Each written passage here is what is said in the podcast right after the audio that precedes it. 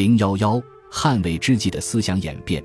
刘毅是曹操的谋士，曾经提出先行后礼的理论，说明他的政治思想倾向和曹操相同，都是主张推行民法之治，加强君主集权，致力于营建一个绝对专制系统。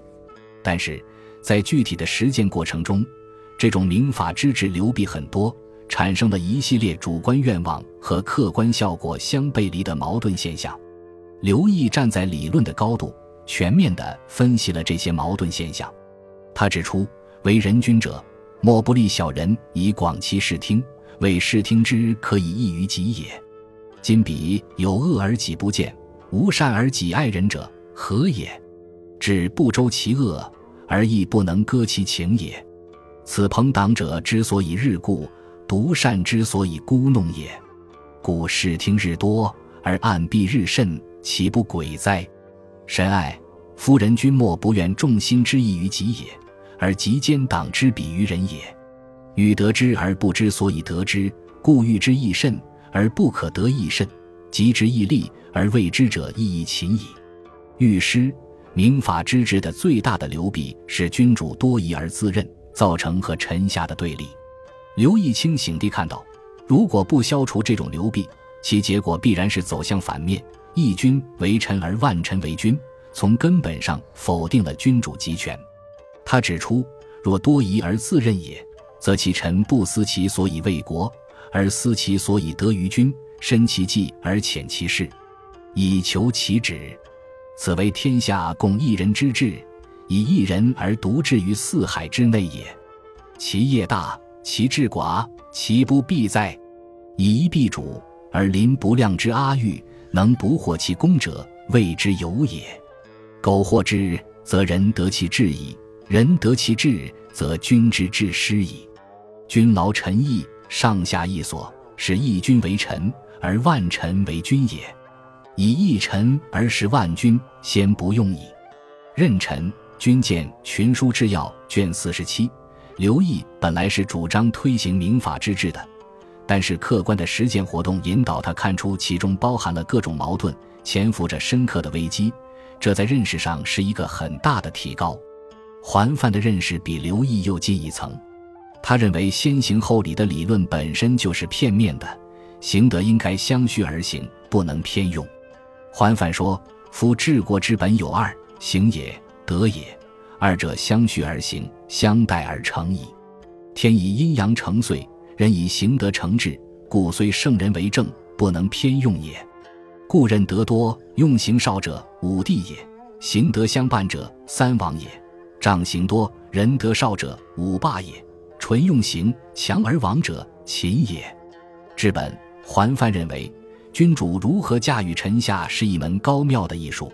他说：“与帝孽必凡配贤，统庸臣必劳之虑，是以人君其所以极抚群下。”君养小大，审核真伪，考察变态，在于幽冥杳妙之中，割毫折芒纤微之间，非天下之至精，孰能尽于此哉？为君难。为了掌握这门艺术，桓范认为，君主应该做到七术九律。所谓九律，就是九种防止臣下欺君罔上、营私舞弊的考虑；所谓七术，就是七种改善君臣关系的术道。把七术九律有机的结合起来，这就是行德相续而行的具体的方法措施。桓范是一个儒法合流型的人物，他认为法家所主张的尊君卑臣、富国强兵有可取之处，但其绝诈苛刻的偏向，则要用儒家来纠正。他说：“夫商鞅、申、韩之徒，其能也，贵上绝诈，物行苛刻，废礼义之教，任刑名之术。”不识古史，拜古商化，此则伊尹、周少之罪人也。然其尊君卑臣、富国强兵、守法持术，有可取焉。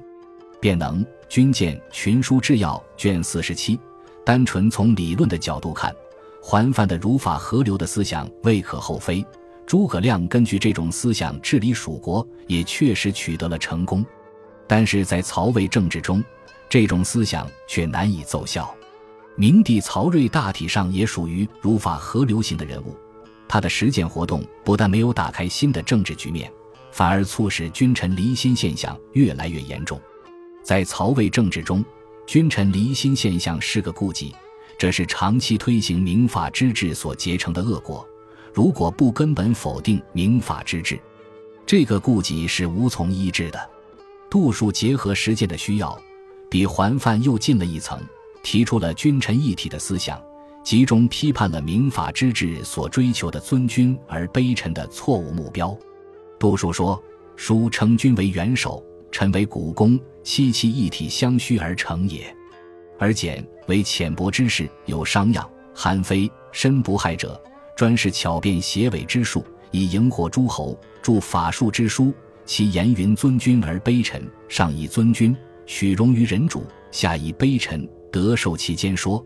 此听受之端，参言之要，不可不慎。元首以尊矣，而复云尊之，是以君过乎头也；古公以卑矣，而复曰卑之，是使其臣不及乎手足也。君过乎头。而臣不及乎手足，是离其体也；君臣离体而忘智化之洽，谓之前文也。体论见《群书治要》卷四十八。杜叔强烈要求完全以儒家思想来指导政治。他说：“今之学者，师商含而上法术，竟以儒家为迂阔，不周实用，此最风俗之流弊，创业者之所至甚也。”《三国志》。魏书杜叔传，他所著的《体论》八篇，基本思想就是以礼作为万物之体。本传裴注引杜氏新书，曰：“以为人伦之大纲，莫重于君臣；立身之基本，莫大于言行；安上礼民，莫精于政法；胜残去杀，莫善于用兵。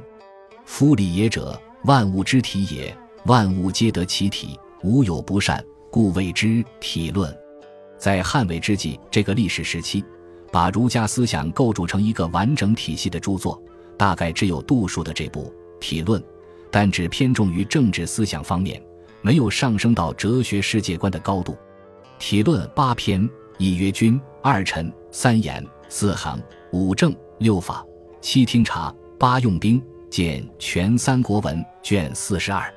虽然杜叔企图以礼把这八个方面统帅起来。提出了“礼也者，万物之体也”的命题，但是没有进行更高层次的理论探索，没有做出哲学上的论证。这个命题实际上并不具有世界观的指导意义，而只是表述了人们的政治行为必须以礼为准则。前面说过，文化传统中的生活准则如果不以哲学来统律，是无法在实际生活中发挥应有的调节作用的。既然当时儒家的理论思维显得十分薄弱，提不出一种新哲学来满足实践的需要，于是人们就只得重新捡起业已过时的神学目的论来应付场面了。比如明帝时期，军国多事，用法深重，加上营制宫殿，大兴土木，公卿大夫以致学生都得参加利益，弄得怨声载道。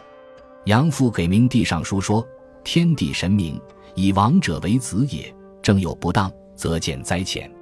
今吾。”蜀未平而天履降变，陛下宜身有以专精应答。高唐龙上书说：“夫灾变之法，皆所以明教戒也。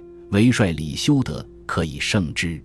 臣观在昔书籍所载，天人之际，未有不应也。”《三国志·魏书·杨府高唐龙传》。实际上，这种天人感应的思想，对于扭转民法之治的偏差。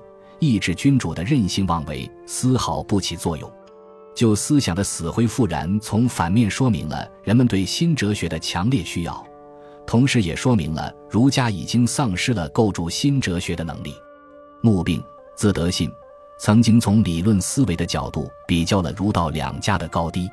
他承认儒家的礼是百世之中庸，作为一种文化传统的生活准则是不能否定的，但是缺乏理论的深度。只有道家才是穷理尽性、陶冶变化之实论。他说：“夫礼者，生民之始教，而百世之中庸也。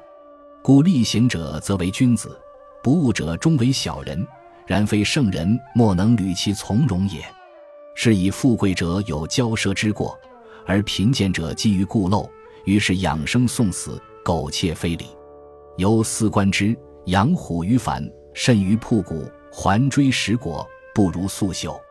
此言儒学拨乱反正，民古矫俗之大义也，为士夫穷理尽性，陶冶变化之实论也。若能原始要中，以天地为一区，万物为刍狗，该览玄通，求行景之宗，同祸福之素，以死生之命，无有慕于道矣。《三国志》《魏书》《长林传》注引《魏略》在当时的政治生活中，逐渐孕育出了一种主张清静无为、与民休息的黄老思想。事实上，为了扭转民法之治的偏差，重建正常的封建秩序。除了黄老思想，别无其他的对症良药。许多带有不同思想倾向的人都认识到这一点，只是程度不同，没有上升为一种系统的理论。比如管宁于心黄老，游至六艺；杜基治理河东，崇宽惠，与民无为。陈群认为静则天下安，动则天下扰。战前主张与民休息。蒋济给明帝上书说。今虽有十二州，至于民数，不过汉时一大郡。二贼魏诸，素兵边陲，且耕且战，愿旷积年。宗庙宫室，百石草创，农桑者少，衣食者多。今其所及，唯当西号百姓，不致甚弊。王肃给明帝上书说：“大魏成百王之极，生民无己，干戈未及，诚以息民而惠之以安静遐迩之时也。”军舰《三国志》本传，在中国封建社会的历史上，由大乱之势转为大治，都必须经过一个清静无为、与民休息的过程。西汉初年盛行的黄老思想，就是这种历史要求在理论上的反映。东汉初年，光武以柔道治天下，实际上也是一种黄老思想。汉魏之际，尽管没有实现全国性的统一。也同样需要用黄老思想来理顺各种关系，巩固局部地区的统一。关于这一点，曹丕、曹睿本人也有所认识。比如黄初四年，曹丕征孙权不克，下赤海师诏说：“今开江陵之围，以缓城死之情，且修利益，罢省徭戍，蓄养市民，闲时安息。”《三国志·魏书·文帝纪》注引《魏略》。黄初五年，曹丕从广陵退军，召三公说：“三世为将，道家所忌，穷兵黩武，古有成戒。况连年水旱，市民损耗，而公坐备于前，劳役兼于西，进不灭贼，退不和民。夫屋漏在上，知之在下，然迷而知返，失道不远，过而能改，谓之不过。今将休息，七北高山。”陈权九渊，割除病气，投之化外。《三国志·魏书·王朗传》注引《魏书》。本集播放完毕，感谢您的收听，喜欢请订阅加关注，主页有更多精彩内容。